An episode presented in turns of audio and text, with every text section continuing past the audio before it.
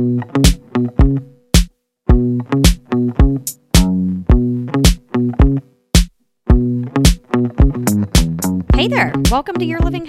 This is the podcast where we talk about real life strategies to reduce your chronic inflammation. Each episode, we're going to uncover tools for how you can lose weight and achieve optimal health. I'm your host, Carly Lucchese. I'm a UC Davis trained registered dietitian, and I'm also a life coach. So, together, let's coach through the science of inflammation, but in a way that's simple, purposeful, and fun. You ready? Let's go.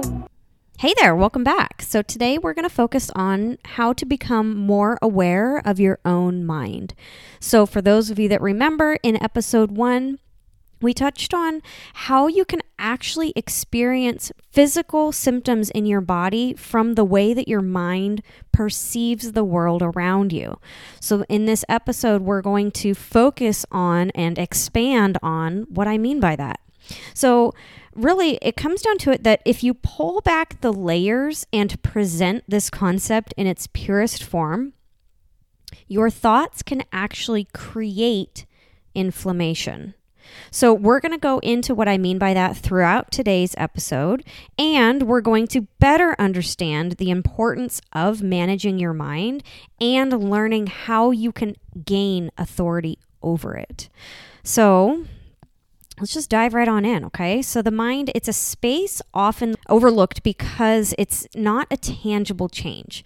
It's easy to make tangible changes. You can remove a food from your diet or you can include more exercise. You can buy organic foods. These are easy changes to make because they are tangible you can feel it you can see it you can you can do these things but when we begin to manage your mind it can feel very like woo woo or silly because this is a space where the changes that you're going to be making are not going to be physical in nature. They're not going to be these tangible things that you can actually do.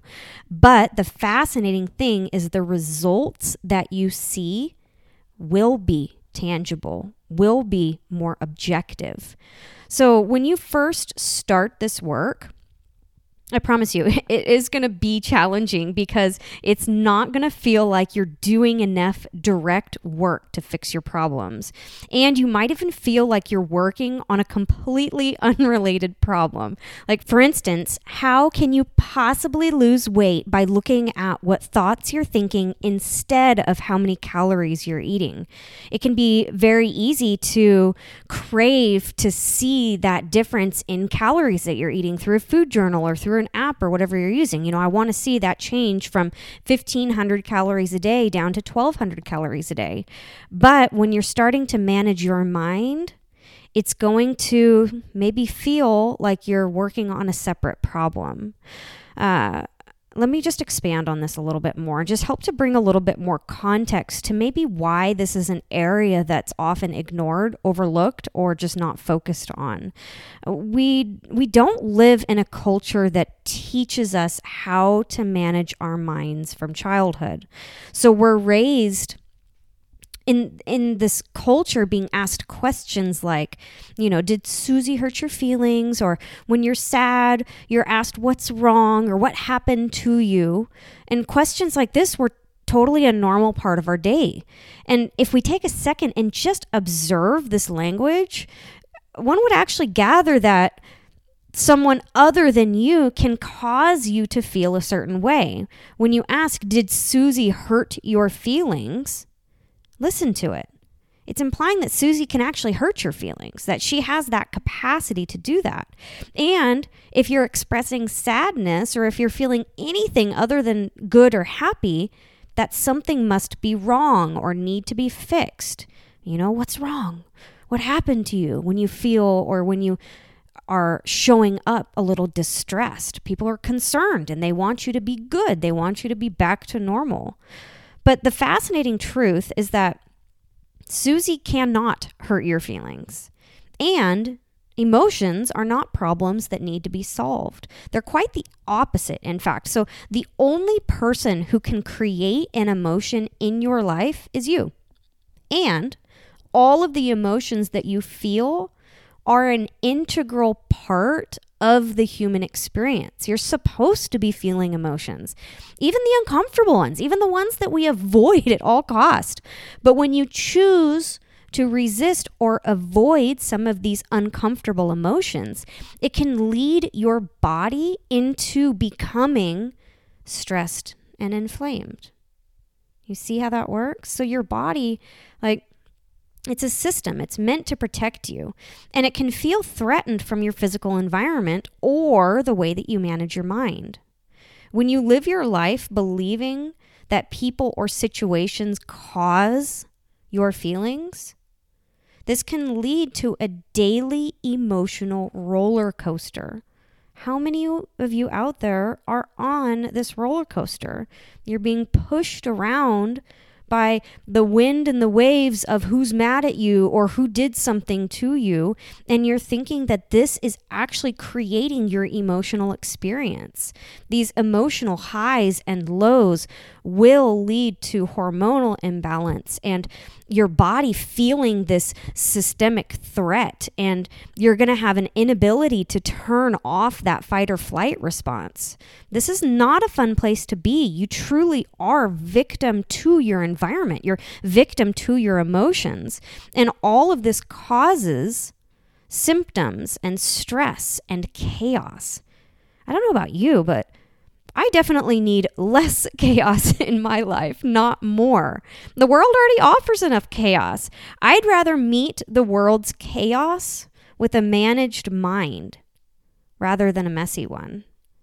So, what do I mean by becoming aware of your mind? What does this actually look like? So, simply put, it means to become aware of the thoughts that you are thinking. I want you to finally listen objectively to the thoughts that come into your brain instead of passively agreeing with them.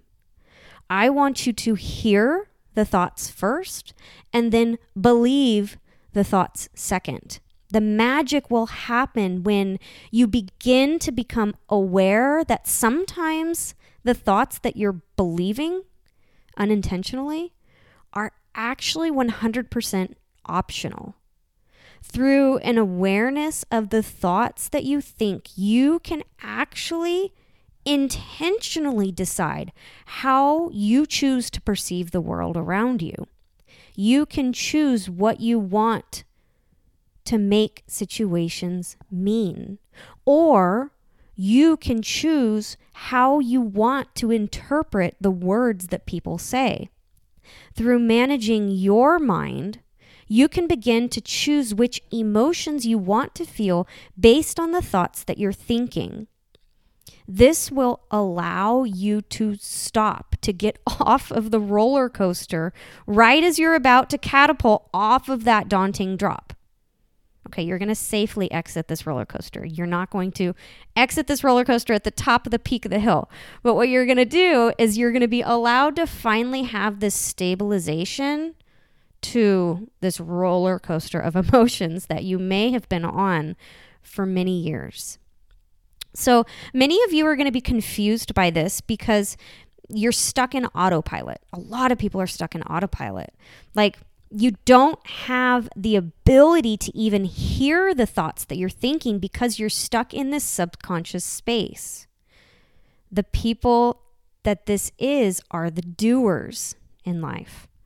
Are you a doer? Like, I just go to work and I do my job and I just take care of my kids and I just clean up the house and I kind of react when situations happen. I just get through my day and I don't really have a lot of thoughts about it you are stuck in autopilot.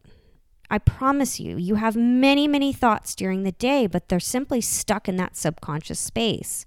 There can become this disconnect between your thoughts and your actions without intentional awareness. And this disconnect from your mind and this disconnect from your thoughts can lead you to feeling stuck as the victim to your life if you're feeling victim to your life, maybe that's your red flag.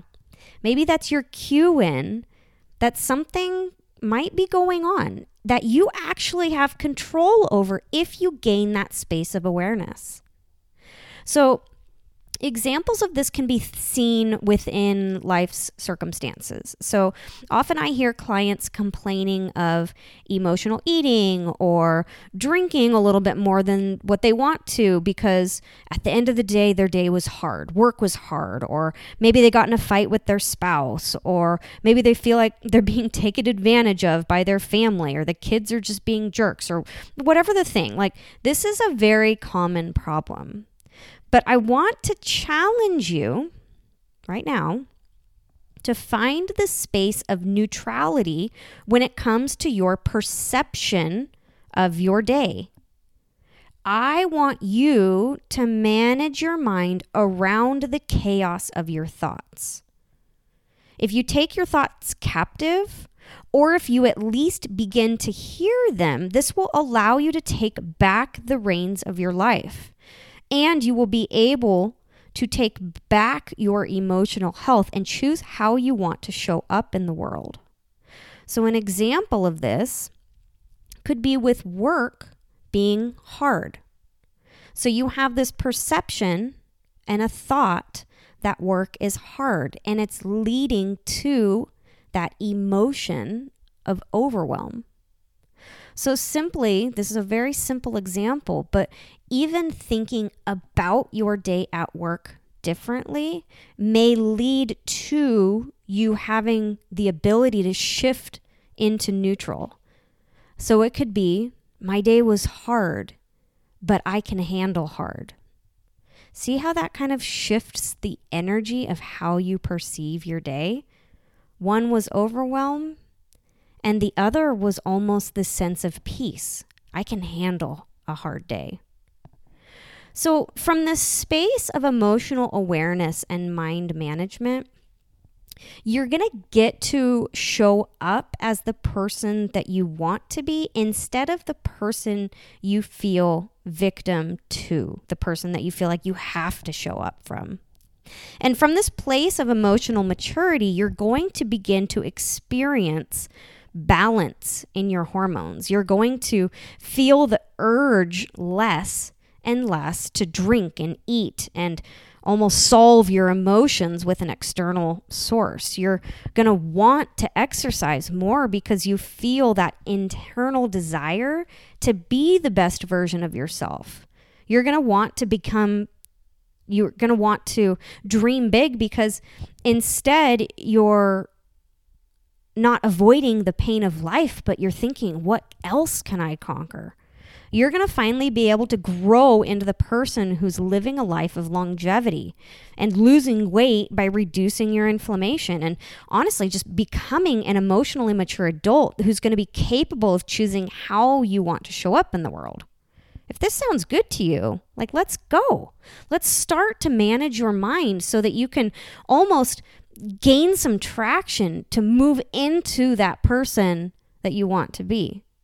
So, now that you kind of understand why it's really important to manage your mind, I want to give you a little bit more guidance towards what you can do today to gain awareness over your mind. So, as I said, awareness is step one. And this is a critical step and it cannot be skipped. So today and every day this week, I want you to listen, really tune into the thoughts that your brain comes up with. So you can keep them in a journal. I highly, highly recommend keeping a thought journal. This is going to be pen to paper, not fingers to a keyboard. It really seems to translate when you write it down on paper. And you're going to keep a journal of these thoughts, maintaining that space of curiosity about what thoughts you're thinking every single day. I promise, we have tens of thousands of thoughts every single day.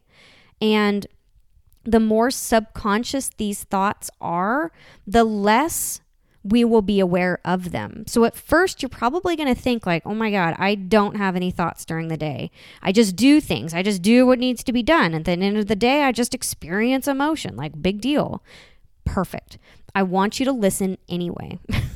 and I want you to write down anything that comes up. But for those of you who really are having a hard time listening and tuning into those thoughts, instead, I want you to cue into the emotions that you're feeling during the day. Whatever the feeling, right? It could be anger, frustration, overwhelm, sadness, happiness, peace, contentment. Whatever the thing, I want you to tune into that emotion. And then when you're feeling it, ask yourself, why am I feeling this way? It's kind of a surefire way to get some of those thoughts to come to the surface. You've got this. This is going to be like super eye opening for you. This is step one, but it's only going to be step one if you actually do it. So I encourage you today get out that journal, get out a pen or a pencil, and let's start writing down whatever thoughts come to your head without judgment, without criticizing yourself, and just really become curious about what your brain is telling you. So, if this has been helpful to you in any way, I ask that you leave me a review so that others can have easier access to this information. And if you have any ideas for future episodes or comments about this episode, please take a few minutes now and type them out. I promise I will read every single one of them. And if you're looking for some one on one support, I encourage you to head on over to yourlivinghealth.com and book your free introductory consult with me. And to those of you. I look forward to talking to you at the next ne- episode, and I look forward to hearing your feedback for me in the comments. But I thank you so much for your support, and I'll talk to you soon. All right, bye.